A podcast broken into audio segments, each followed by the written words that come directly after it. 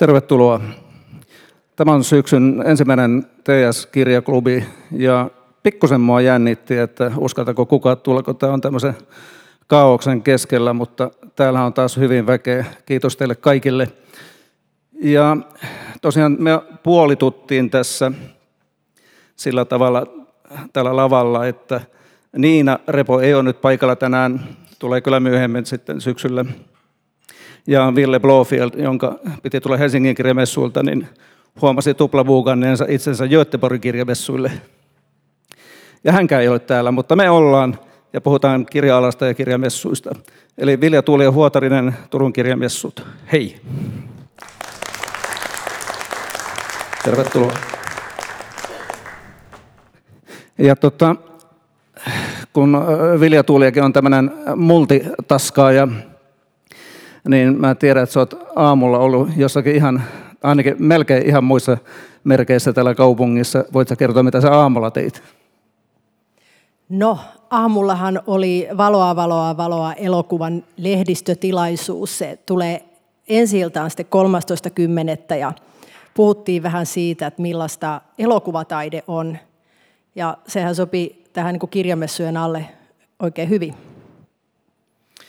Ja tämä Valoa, valoa, valoa perustuu Vilja Tuulian Finlandia palkittuun romaaniin ja tuota, jos sä haluat, niin voidaan siitä puhua vaikka lopuksi vielä joku sana, jos ehditään, mutta mennään tähän päivän agendaan, eli kirja-alaan ja kirjamessuihin. Minusta tuntuu, että niin kauan kuin mä muistan, niin kirja-ala on ollut kriisissä ja taas ollaan. Mitä sä oot mieltä? Joo, elämä tapahtuu kaauksen keskellä, niin kuin sanoit, että missä ympäristössä me tässäkin ollaan. Että maailma on resuinen paikka ja, ja äh, jotenkin mä näen sen taiteen ja viihteen sellaisena, että se ei ole pelkästään se kirjoittajan tai taiteilijan oma halu tehdä kirja, vaan kysymys on myös yhteisön kutsusta. Eli ympäristö myös houkuttelee taiteilijan työhönsä. Näin on ollut aina. Niin kauan kuin ihminen on ollut elänyt yhteisöissä, niin se on tehnyt tavalla tai toisella taidetta ja viihdettä, eli pyrkinyt ymmärtämään sitä yhteisöään ja sanoittamaan sitä. Ja sitten kun kieli on tullut mukaan, niin kielellä myös. Et me ollaan semmoisella asioiden alkulähteillä, kun me ollaan siinä, että kaikki on kaauksessa, ja kun me ollaan siinä, että tehdään taidetta. Nämä on niin semmoisia asioita, jotka on olleet aina ihmisyhteisössä. Joo, tuohon kaaukseen sopii hyvin tuo meidän tuolla sun oikealla puolella näkyvä maisema, että kaupunkikin on kaauksessa ja kaikki muuttuu ja varmasti juuri näin kuuluu ollakin. Tota, tähän yhteisöllisyyteen liittyen Nythän kirjamessuilla on tämä kirjagram aika isosti, ja tämä on tämmöinen varmaan monille edelleen uusi, uusi juttu, vaikka se nyt on jo lukuisia vuosia varsinkin maailmalla ollut iso juttu, ja siinähän tämä lukeminen nimen, nimenomaan muuttuu yhteisölliseksi puuhasteluksi. Niin, nämä kirjakramlaiset toimii siellä Instagramin puolella Eri, eli kyllähän nämä tämmöiset sosiaalisen median alustat on yksi keino kommunikatiivisuuteen, ja kirjakramille se on myös keino visuaalisuuteen. Et siellä on tärkeää, että se kirja on fyysisenä kappaleena, siitä otetaan kiva kuva, että se on maisemassaan.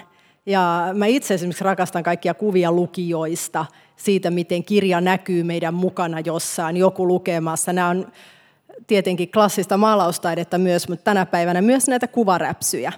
Ja se kirjakram-yhteisö on yksi tämmöinen yhteisö, että toki on muitakin, jotka nostaa esille kirjoja ja lukemista. Mutta kirjasome on, on tosiaan semmoinen ylipäätään kirjasome, ei pelkästään kirjakram, niin, niin heitä totta kai kutsutaan näihin tapahtumiin tekemään töitä meidän kanssa, koska he ovat myös heitä, jotka kokee, että kirja on arvokas. Ja tässä on just se, se puoli, kun puhutaan koko ajan äänikirjan noususta ja niin edelleen, että kuitenkin nämä on ihan tämmöisiä fyysisiä kirjoja, joita pidellään käsissä ja, ja voidaan esitellä muille niin kuin ihan omissa nä- näpeissä. Siis lukemisen merkitys on niin suuri, sitä on todella vaikea mitata, jos ajattelee Suomenkin kokosta kansaa, että minkä verran lukeminen painaa missäkin kunnassa, kun ihmiset käyttää edelleen kirjastoa kuitenkin Suomessa todella, niin kuin, todella paljon. Kirja, miten paljon se merkitsee yhdelle ihmiselle, kun se lukee sen, se voi olla aivan niin käänteen tekevä kokemus, tai ylipäätään on semmoinen asia, joka on mukana siinä elämässä, niin tätä on, kirja on todella monelle tärkeä, mutta sitä on vain hyvin vaikea mitata siitä syystä, että juuri ilmiöt, jotka nousee esiin siitä kirjan ympäriltä juuri, että esimerkiksi erilaiset muodot, niin kuin äänikirja ja, ja, ja tota, muut tämmöiset tavallaan niin kuin uutiset, mitkä siitä nostetaan, niin ne on ne, mitkä niin kuin kiinnostaa, jotka näkyy sitten, näkyy sitten mediassa. Mutta se, että kyllähän lukeminen on, se, se on niin tosi tärkeää monelle Suomessa. Tuo hyvä pointti, tuo mittaamisen vaikeus, mikä niin kuin mun alalla toimittajan töissä on ollut oikeastaan ihan tämmöinen päivittäinen puheenaihe, koska meillä tosiaan, niin kuin mä olen täälläkin joskus aiemmin puhunut tästä, niin mitataan, äh, meillä on sähköisiä mittareita, joita koko ajan testataan ja koko ajan tulee uusia ja tiedetään ihan tarkalleen, mitä, mitä ihmiset lukee.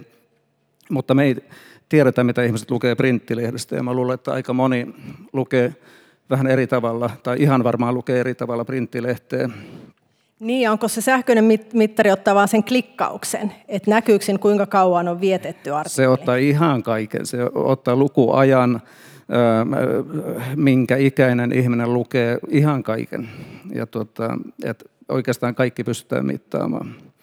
Et se, on, se on tätä päivää tälläkin hetkellä me testaillaan, tota, mä olen ryhmässä, joka testaa uutta systeemiä, joka on vielä kehittyneempi kuin aikaisemmat. Mutta tosiaan tämä printti ja paperikirja on kuitenkin edelleen olemassa ja oikeastaan niin me ja kaikki kustantajat elää niin kuin sillä. Joo, siis mä oon oikein tyytyväinen, että me voidaan salaa sit lukea kirjoja tulevaisuudessa, kun ei pysty mittaamaan, että pystyy jossain katvealueella kuitenkin toimimaan kirjaan liittyy myös se vaarallisuuden tunne, että jotain voi oikeasti tapahtua, kun kirjaa lukee. Mä itse luin tuossa juuri Antti Nyleenin koottuja.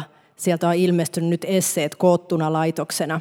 Ja vaikka ne on aikanaankin lyönyt mut ihan ällikällä, niin nyt mä olin taas, siis mä luen yhden kappaleen ja sitten mun ajattelu jo heti muuttuu, kun mä katson niin kuin ympärilleni maailmaa. Se on ihmeellistä.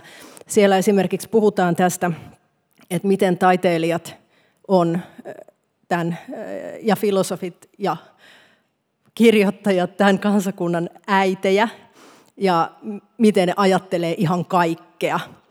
Ja se, että näinhän se juuri on, että siellä päässä, jossa se kirja on tehty, on ikään kuin ajateltu kaikkea, tai filosofi on mennyt niiden kysymysten ääreen ajatellut kaikkea kuin äiti konsanaan. Ja, ja mä näen siinä paljon semmoista pyhää tehtävää, että kuka sen sitten milloinkin tekee, se ei ole niin merkityksellistä, mutta se kutsu lähtee sitten yhteisöstä, että näitä hommia täytyy tehdä. Ja se, että mitä tulee sitten konkreettisen kirjan kanssa, että sä käytit tällaista muotoa, että vielä, tai jotenkin, että vielä, vielä näitäkin, niin mä kyllä näen, että tässä teoksessa me ollaan siis ihmisiä, jotka halutaan koskettaa asioita. Me ei olla ainoastaan ihmisiä, jotka näkee asioita ruudulla tai ainoastaan ihmisiä, jotka kuulee. Me tarvitaan sitä fyysistä todellisuutta.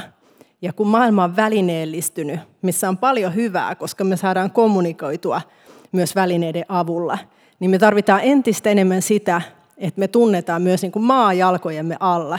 Me tunnetaan toisen ihmisen käsi, me tunnetaan meidän ympäristö, joka muuttuu ympäri, että me osataan pitää siitä huolta. Nämä on niin, kuin niin isoja rakenteellisia muutoksia, mitä tulee esimerkiksi ympäristömuutosten myötä tulevina vuosina. Että se kirja, joka säilyy siellä mukana semmoisena niin repaleisena, jonka tiedot ei pyyhkiydy sieltä sähköisestä todellisuudesta millään klikkauksella – tarvii vähän järeempää asetta niin kuin sen tuhoamiseen. Se kirja, siinä on semmoista niin kuin kestokapinaa, Et paitsi, että se on mahdollisuus sillä niin kuin liikauttaa jotain meidän sisällä, niin myös siinä esineenä on se fyysisyys. Et tässä on nyt kyllä jotenkin olla niin, niin kuin arvokkaan asian kanssa tekemisissä, että vaikka ne myyntiluvut vähän laskis, niin musta se ei ole kuitenkaan se huolenaihe, vaan pitäisi niin kuin jotenkin vaan iloita siitä taiteesta ja myös viihteestä, mitä meille niin kuin kirjojen myötä tulee ja jota me niin kuin käytetään. Me ei olla pelkästään kuluttajia silloin, vaan me ollaan nimenomaan jonkun sisimmän kysymyksen äärellä. Ja mitä tähän paperikirjaan tulee tai, tai lehteen, niin niissähän on just tämä, mistä, mistä mä tänään, tänään tuossa lehdessäkin kirjoittelin, että niihin ei tarvita sitä Bluetoothia eikä piuhaa eikä, eikä tota, yhtään mitään muuta kuin silmät ja pikkusen valoa. Et, et se on edelleenkin aika, aika loistava ja suorastaan ylivoimainen käyttöliittymä. Ja tota,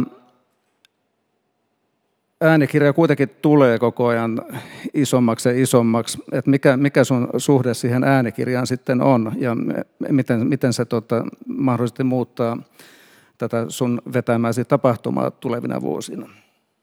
No mä en tiedä, onko sillä niin merkitystä, mikä mun oma henkilökohtainen suhde siihen on, että mä katson sitä kokonaisuutta, että mä itsehän en halua, että kukaan puhuu mun korvaan silloin, kun mä yritän samalla keskittyä niin kuin ajattelemaan, että mä itse rakastan niin kuin käännellä sivuja, mutta se, että, että mä ymmärrän sen valtavan hyvin, että miten paljon monelle on tuonut lisää tilaa ja niitä maailmoja, se, että on voinut kuunnella samalla, kun tekee jotain muuta. Ja se, että, että että menee näihin tarinoiden maailmoihin, niin tämä on taas se, mistä mä lähdin, että me ollaan alkulähteellä. Se on se ihmisen tarve. On ihanaa, että äänikirjateollisuus on löytänyt sen mahdollisuuden, että hei, näin me voidaan jakaa näitä asioita ilman, että siinä on mitään muuta välissä kuin se nopea kuuloyhteys. Ongelmallista on rakenteellisesti se, että tässä pitää laittaa kirjailijan toimeentuloasiat vielä kuntoon. Et niin kuin tiedätte, niin tässä äänikirjateollisuudessahan on unohdettu sitten se tekijä, että kirjailija saa noin viidenneksen siitä, mitä se saisi painetusta kirjasta. Painetusta kirjasta saa noin kolme euroa kirjailijan käteen, mitä se myydään kaupassa. Se on viidennes se tulo tai vähemmän, riippuu sopimuksesta. Jotkuthan on antanut ihan ilmaiseksi vuosia sitten näitä äänikirja- ja e-kirjasoppareita. Niin siis kirjailijan tulojen kannalta se on ihan mahdotonta tällä hetkellä, se pitää niin kuin korjata. Mutta jos mä ajattelen sitä niin kuin lukijan kannalta ja kuulijan kannalta, niin tämähän on aivan loistavaa, että pääsee myös niin kuin he, jotka haluaa kuuloaistiaan siinä käyttää, niin pääsee näihin maailmoihin. Ja en mä tiedä, mä tuun itsekin suvusta, jossa, jossa tota, runous on ollut nimenomaan suusta suuhun, korvasta, suusta korva, miten se sanotaan, tämmöisestä tota, runonlauluja suvusta, että mä ymmärrän varsin hyvin sen, että ei kaiken tarvi olla pränttinä paperilla, vaan se voi olla myös korvalle se asia.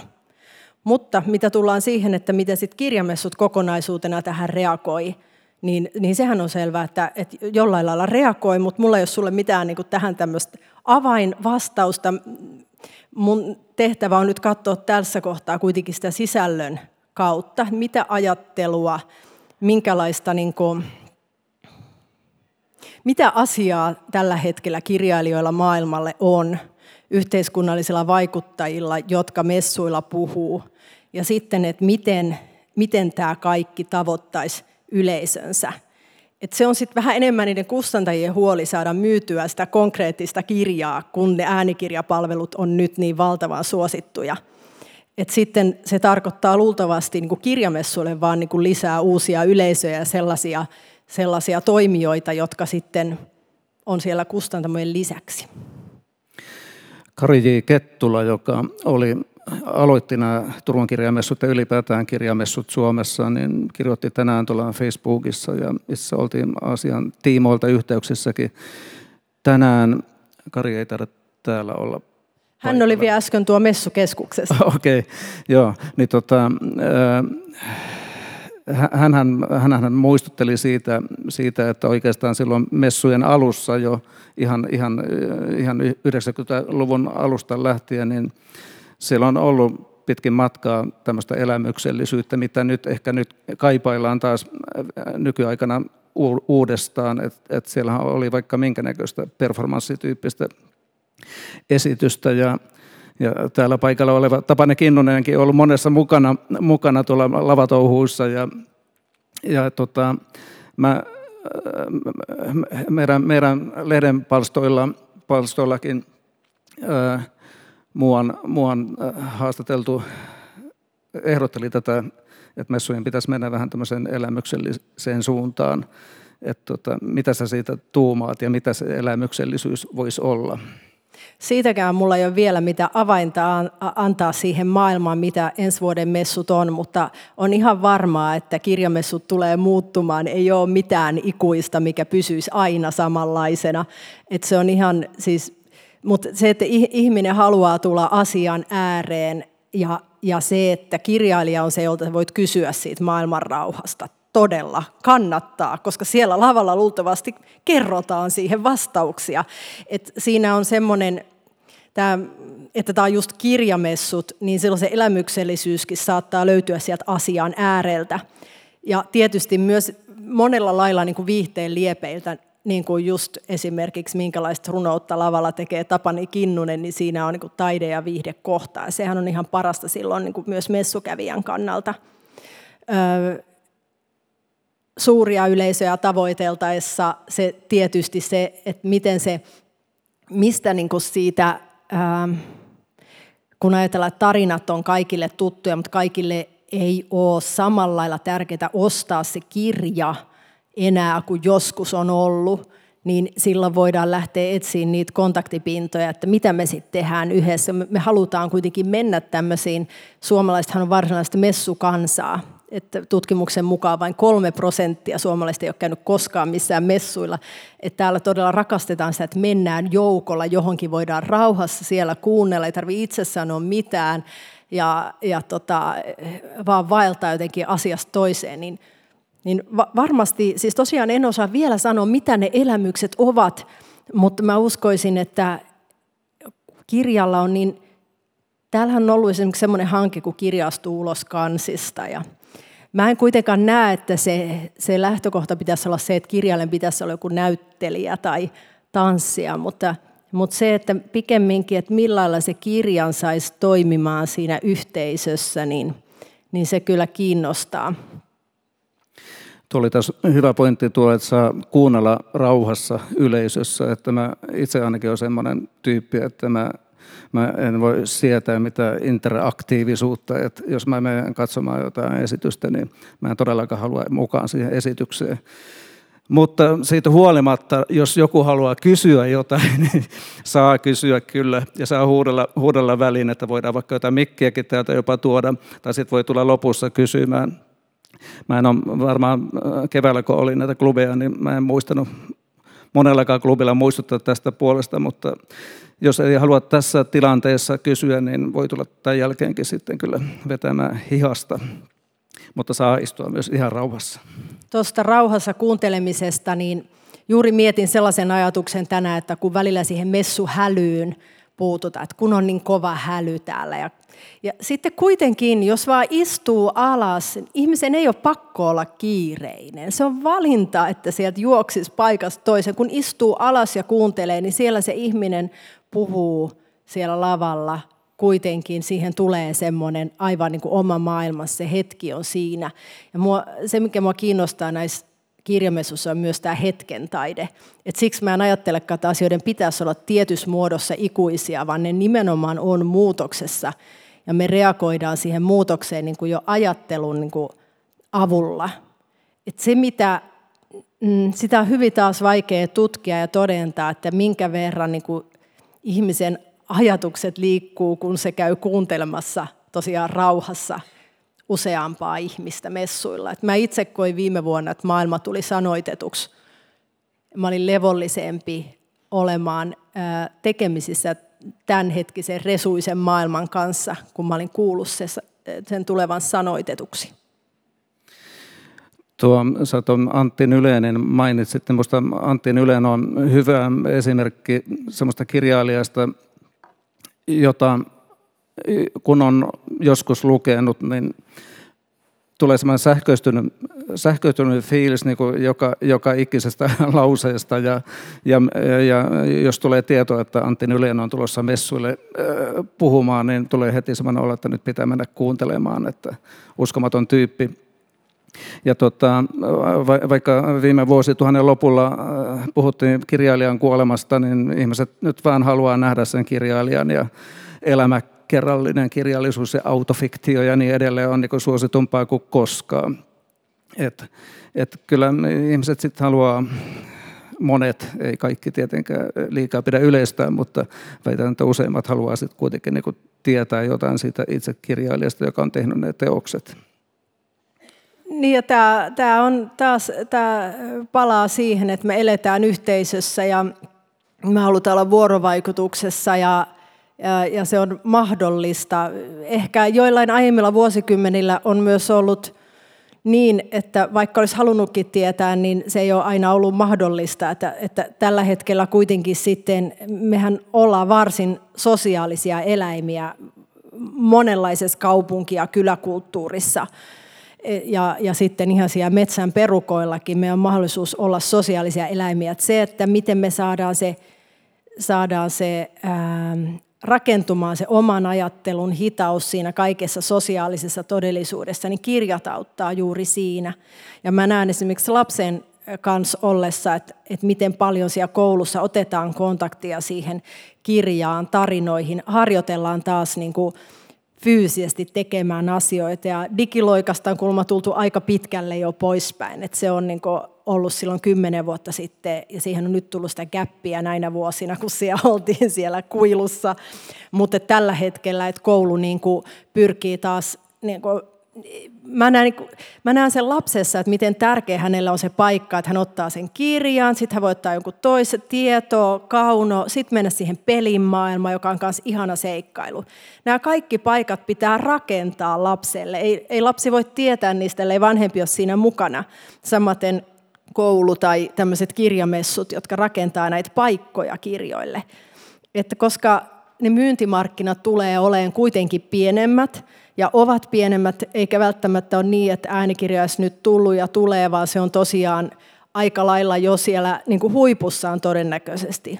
Ruotsissa ja Amerikassa ei ole enää lähtenyt niin kuin tästä niin kuin enemmän nousuun, vaan sitten niin kuin se painettu kirja pitää pintansa ja Suomessa tullaan nyt vähän takamatkalla, että sitä äänikirjaa nyt just tosi paljon. Mutta sitten sekin todennäköisesti pysähtyy johonkin kohtaan. Ja sitten meillä on niinku näitä monia muotoja, mutta tuosta niinku lapsiin liittyvästä vielä, että vanhempien pitää rakentaa nämä paikat. Ja silloin kysytään, mikä se oma suhde siihen lukemiseen on. Ja tässä sosiaalisessa todellisuudessa, mikä niinku ruokkii sitä ajattelua. Ja mä näen näistä massatapahtumista just kirjamessuilla juuri tämän niin kuin tosi, tosi isona, ihanana asiana, että siellä puhutaan asiaa.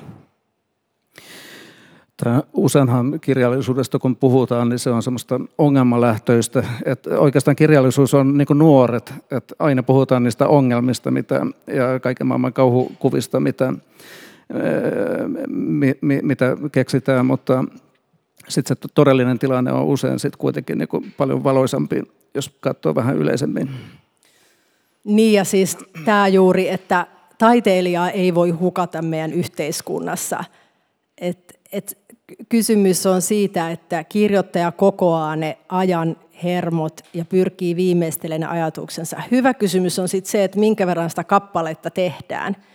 Ja minkä verran, onko sitä ehkä tehty, onko, onko ollut niin, että jotkut kirjapinot niin kuin, ehkä voisi olla sellaisia, että ne voisikin vaan kuunnella. Ja niinhän onkin jo, ettei kaiken tarvi olla sitä fyysistä kirjaa. Mutta se, että se elinvoima, joka, mikä on siinä, että joku käyttää aikansa siihen ajatteluun, antaa sille kaiken energiansa, että käy läpi ne asiat, tekee ne lauseet, niin siinä on niin semmoinen arvo, joka joka niin kuin, se, heijast, se on niin kuin ympäri yhteiskunnan, ei ainoastaan sen lukijan, se ei tule niin kuin se loiste ei tule ainoastaan lukijalle, vaan myös siihen ympäristöön, kun se lukija alkaa ajatella näitä asioita eteenpäin.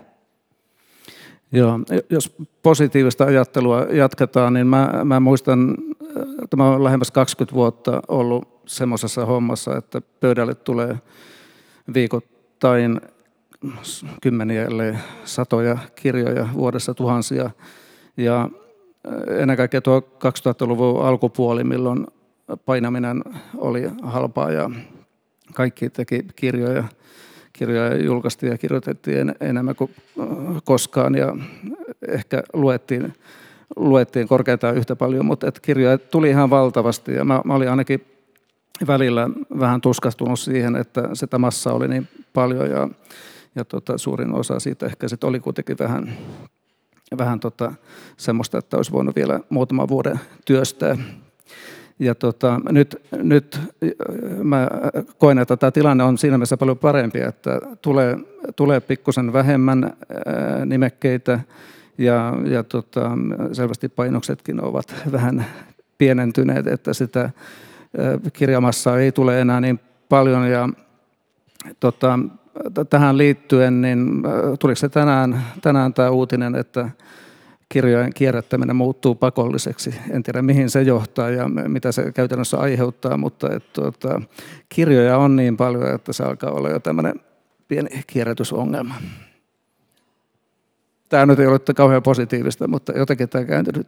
Mä nyt kuitenkin ajattelin tässä koko yhteiskuntaa, jos ajattelee, ja samaten esimerkiksi tätä paperin käyttöä, johon myös viitataan kirjoihin liittyen. Että nyt puhutaan todella pienestä alasta.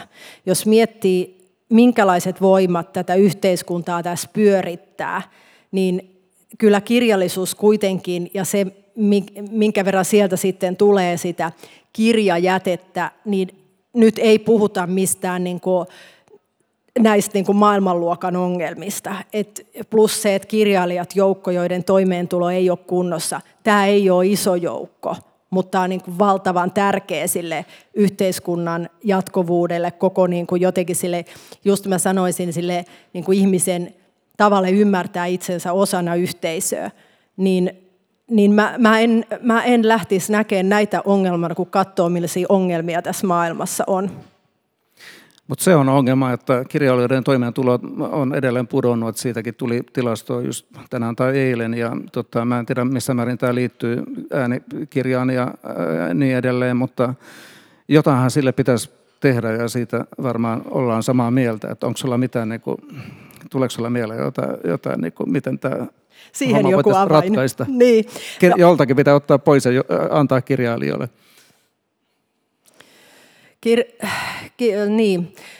Ki- kirjailija äh, kyllä tulee kirjoittamaan, taidetta tullaan tekemään, mutta se, että miten, miten sillä tulevaisuudessa tehdään rahaa, niin se on se kysymys, mikä kustantamoissakin tällä hetkellä pyörii että se, että se teos, se synnytetään siihen yhteiskunnan kohtaan siitä kirjailijan omasta tarpeesta ratkaista kysymys, näyttää maailmalle se, sanoa ei, tehdä se oma kapinansa laittamalla ne merkit paperille ja siellä vastaanottopäässä aletaan ratkoa se kirjan avulla myös asioita. Näinhän kaikki tarinat, runous ja muu myös toimii ja samaten myös teatteriesitykset toimii tällä tavalla. Mutta tosiaan se, että, että mitä sitten tehdä sille tulonsaannille, niin, niin, tota, niin äh, si, siinähän nyt on, niin siinä on niin monta osasta, että, et, et yksi, missä itse on mukana, on nämä sanastohommat, jotka liittyy näihin tekijänoikeuksiin. Et kun tänä päivänä on monelle internetissä tullut sellainen käsitys, että kaikki on ilmasta, niin siellä on nopeasti sit myös se ajatus, että jos joku on valmistanut teoksen, niin sitäkin täytyisi voida käyttää ilmaiseksi tai kuunnella ilmaiseksi. Niin yksi asia on semmoinen, että esimerkiksi Suomessa just nämä kirjastokorvaukset, kun se on kauhean niin kuin jotenkin oikeudenmukainen keino mun mielestä kirjailijan tulonsaantia helpottaa, on se, että että kun kaikille on ilmaiseksi niin kirjat siellä kirjastossa, on aivan olennaista, että näin on. Niin kuin mikä valtava keksintö jos tänä päivänä sitä ajattelee, mikä ihana niin kuin demokraattinen lähtökohta, että sieltä voi hakea tarinaa, tietoa, ne on siellä, kaikki on saatavilla, niin, niin tässä on esimerkiksi yksi asia, että, että nämä Suomessa laahaa nämä kirjastokorvaukset valtavasti muista Pohjoismaista jäljessä. Ja kuitenkaan esimerkiksi apurahaa ei tule jokaiselle kirjailijalle ja meidän täytyy säilyttää se ekosysteemi, että tulee monipuolista kirjallisuutta, niin tämän tyyppiset asiat, kuten kirjastokorvaus, on kuitenkin sillä tavalla niin kuin jokaisen, jokaiselle mahdollisia, kun kirjaa lainataan. Siitä ei tule koko se tulonsaanti tietenkään, ne on hyvin pieniä summia, mutta tota, mä, en mä tiedä, mä jotenkin vaan näen sen arvon niin suurena, mitä taiteilija, mitä kirjailija tekee. Et mä oon vaan niin hirveän hämmästynyt siitä, että siitä ei, ei makseta niin kymmeniä tuhansia euroja. Kyllä. Tota, netissähän on tämä ongelma, että se lähti alun perin siitä kaikki asioista enemmän tietävät ovat samaa mieltä, että se lähti, lähti jotenkin väärällä jalalla liikkeelle, että, että se tuotiin, kaikki tuotiin ilmaisena ja sen jälkeen kun ihmiset oltiin totutettu siihen, että kaikki on ilmasta, niin tietenkään kukaan ei sitten enää rupea maksamaan sen jälkeen. Ja tota, itse asiassa Petteri Järvinen, joka on kirjamessullakin mun mielestä nyt tulossa, niin uudessa kirjassa Tekoäly ja minä, joka on todella inspiroiva kirja ollut, mä ollut siitä jotenkin tohkeessa, niin, niin tuota, siinä vähän, vähän on huolestunut siitä, että käykö tekoälyn kanssa samalla tavalla, että, että tuota, se tuodaan tavallaan niin kesken eräisenä markkinoille ja sitten jälkikäteen yritetään paikkailla niitä kämmejä. Mutta tota, jos vielä vähän noihin messuihin mennään, ne alkaa huomenna kymmeneltä, eikö se niin ollut? Ja tota, siellä on varmaan heti hirveä ryysys alusta lähtien, eikö koululaiset tule sinne huomenna ja niin edelleen, siellä on sitten aika paljon myös nuoria. Mä oon tehnyt ihanan kirjamessupelin koululaisille. Se on sellainen, että siinä alkaa heti, että olet, sinun tehtäväsi on selviytyä mahdollisimman pitkään kirjamessuilla ja saat helttiä ohjelmista ja peli crashaa, jos alat huudella esiintyjille. Ja siinä on niin kuin monta tämmöistä asiaa, joka, joka niin kuin koululainen mieltää, että hei, tämä on tuttua on pelitodellisuudesta. Ja sitten mun lapseni sanoi vielä illalla mennessään sänkyyn, että äiti mä ajattelen sitä kirjamessupeliä, että olisi tosi kiva käydä sen läpi. Ja, ja no huomenna täällä turkulaiset koululaiset pääsee käymään sen läpi. Mä oon tosi innostunut siitä, kun löytyy keinoja puhua, ää, puhua asioista ää, jotenkin uusissa yhteyksissä, että just, että miten, miten, tota, miten sanoja voi siirtää vähän toisesta todellisuudesta toiseen, ja sitten ihmiset yhtäkkiä ehkä ymmärtää toisiaan tai näkee sen esimerkiksi esiintyjän arvon lavalla sen niin oman, oman tota, todellisuutensa kautta ja, ja tota, niin kuin esimerkiksi nuoren tapauksessa. Joo, sen sä taisit sanoa jossakin yhteydessä tässä joskus hiljattain, että, tuota, että, että sulla oli vähän niin kuin ajatuksena, että nyt kun yleensä tuppaa käymään niin, että kun lapset tulee paikalle, niin ne katoaa sinne jonnekin omiin koloihinsa kännykkää räpläämään ja niin edelleen. Ja ja tota, sitten mennäänkin jo pois, että sä yrität vähän niin kuin ottaa heitä mukaan alusta lähtien ja suurin piirtein heti ovelta. Niin no siis juuri tämä paikan rakentaminen, että kyllä se niin aikuisten pitää tehdä se paikan rakentaminen ja, ja se, että se on lupa nauttia ja viihtyä siellä kirjamessuilla ja sen täytyy niin antaa niitä puitteita. Että sitten siellä on, on tosiaan Aleksis Salusjärvi puhumassa lukemisesta erittäin itsekkäänä elonjäämistaitona. Ajatelkaa, miten paljon tulee tulevina vuosina entistä enemmän painaan se, minkälaista on luetun ymmärtäminen, miten me niin ymmärretään muita kieliä miten me saadaan tässä kuitenkin netissäkin, joka toimii kirjoitetun tekstin tavoin, niin miten me niin pystytään saamaan se kieli haltuun. Ja kielihän on valtaa, ja silloin jos kieltä ei osaa, niin siinä sen kokee sen osattomuutensa. Ja just jotenkin tämä niin kuin lähtökohta, että ei voi olla niin, että kirja on nuorelle jotain semmoista, minkä aikuinen sanoo, että lue tämä niin kuin käskystä, vaan sen täytyy olla jotain semmoista, että se niin kuin lapsi menee sen luo sillä lailla, että tässä on jotain mulle, jolla mä päihitän tuon mun aikuisen.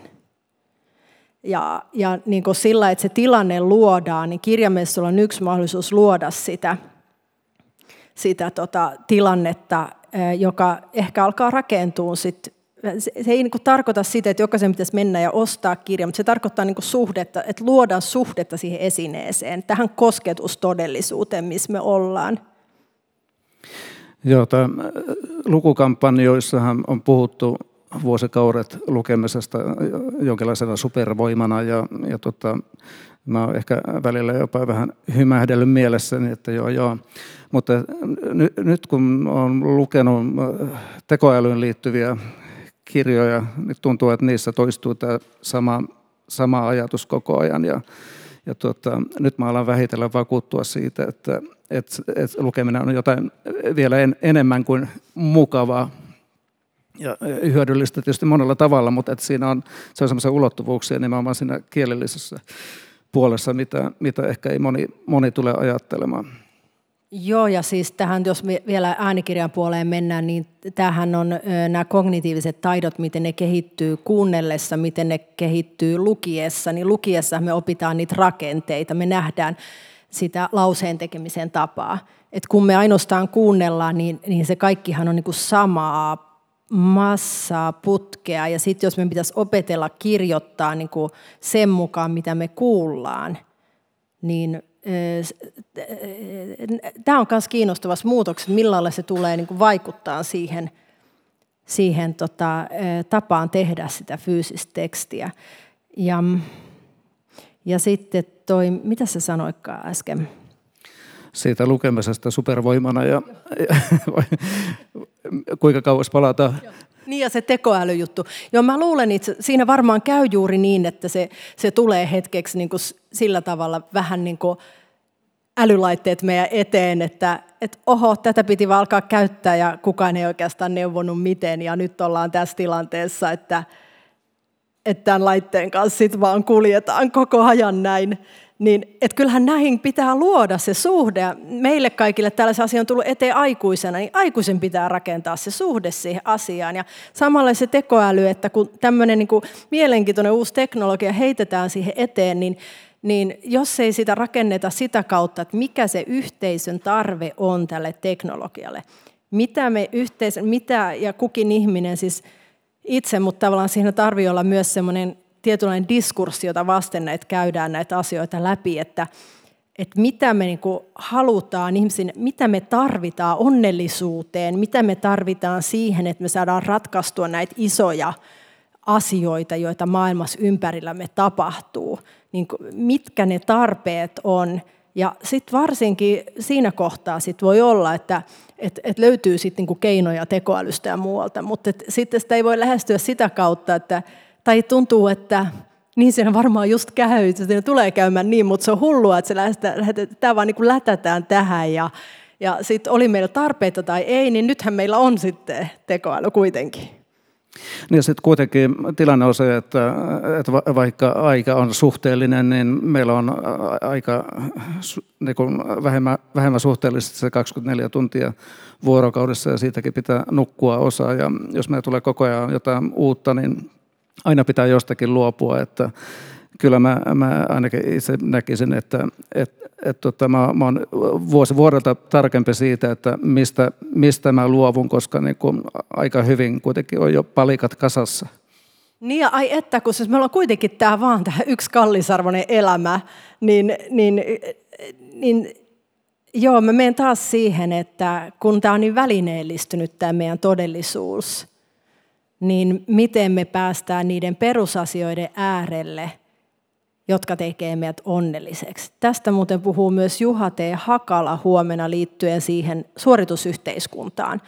Se ei ole pakollista olla siinä suorittamassa. On mahdollista olla läsnä ja valita, mutta mä puhun siitä kasvattamisesta edelleen, että ei ihminen, ei me voida ajatella, että jokainen noin vaan pystyy luomaan suhteen näihin asioihin, tai isot yritykset edes luomaan suhteen tekoälyyn, vaan siinä voi olla, mennä joku asia edellä, raha edellä tai joku niin kuin nopea ratkaisu edellä.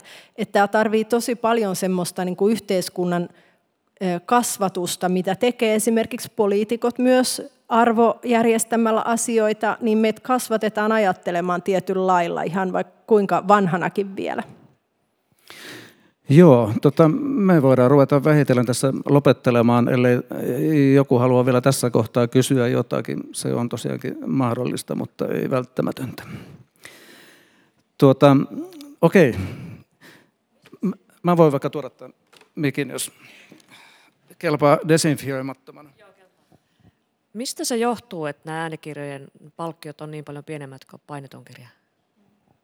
No siis mä en lähde heti syyttämään kustantamoja sen takia, että kuulemma moni niistäkin on ongelmissa eikä saa sellaista rahaa irti siitä äänikirjasta kun toivoisi. Että kun ensin voisi ajatella, että, että kustantamo pitäisi tarjota paremmin sopimuskirjailijalle, niin täytyisikin. Mutta ilmeisesti myös kustantamoilla on toistaiseksi hakemista sen kanssa, että nämä, nämä alustat, joita näitä tarjoaa, ja sitten mä kuulin, että myös, myös sitten toisaalta nämä jotkut äänikirjajätit ovat itsekin miinuksella. Että mitä, minkälaista kuplasta tässä nyt onkaan kysymys. Ja silti todella on näin, että, että tosi monella, monella on ne napit korvassa liittyen just, että, että, että tosi paljon kuunnellaan kirjoja halvalla – et tota, se, että et kirjailija saa niistä, niin vähän johtuu siis toisaalta kustantamon kanssa tekemistä sopimuksista, mutta toisaalta kustantamo ei saa läpi niitä omia myöskään siihen niin kuin rakenteelliseen päähän, joka tuottaa nämä äänikirjapalvelut. Ja sitten siellä päässä on varmasti kyllä niin kuin valtava, ollut niin valtavaa se kasvu, että tota, ää, saapa nähdä. Kiinnostavaa on, että miten, miten tässä niin kuin siitä mennään johonkin uudenlaiseen rakenteeseen vielä. Vai onko sitten vaan niin, että et, et, et jotenkin, jotenkin, siis kyllähän, niin, mä menisin taas siihen, että ollaanko me kuitenkaan pelkästään niin kuin kuluttajina siinäkään, vai että, että onko niin kuin kysymys myös jostain niin kuin isommasta asiasta ja jakamisesta, jonka, jonka niin kuin muutosten äärellä ollaan. Joo, suoratoistossa on ainakin se, se ongelma, että jopa Spotify, joka on musiikkipuolella se ylivoimaisesti isoin, niin ei ole saanut edelleenkään toimintansa kannattavaksi. Eli, eli kaikki, kaikki, kaikki viittaa siihen, että tässä on käsillä joku valtava kupla. Ja jossakin kohtaa tällä varmasti tapahtuu jotakin ja en tiedä mitä sitten tapahtuu. Ruvetaanko me lukemaan taas paperikirjoja ja kuuntelemaan vinylilevyjä vai mitä, mutta et, tuota, kyllä tässä niin ollaan jännän äärellä. Tota, joo, me jatketaan tätä klubia sitten taas lokakuussa. Oikeastaan se tuleekin tosi pian, lokakuun 12. päivä. Ja tota, mulla ja Niinalla ainakin jäi, jäi tota keväällä vähän semmoinen olo, että me puhutaan pelkästään maailmanlopusta ja kuolemasta ja synkkyydestä, niin meillä on ensi klubilla sitten semmoinen aihe kuin hyvän mielen kirjallisuus. Ja tuota, meillä on kaksi turkulaista alan tekijää, Minna Haapasalo ja Ilona Tuominen täällä vieraina. Ja tavoitteena olisi, että ollaan täällä tosi hyvissä tunnelmissa. Tähän täytyy mun sanoa, että taas vetän se Antti Nyleinen, että kyyneleet ensin. Että, että se on niin, että, että on joitain häviävän pieniä ilon asioita, kuten mitä kirjasta voi lukea, joku rivi, joku kohtaaminen ja paljon surua. Joten on ihan oikein mennä kyyneleet edellä. Tähän on hyvä lopettaa. Kiitos teille.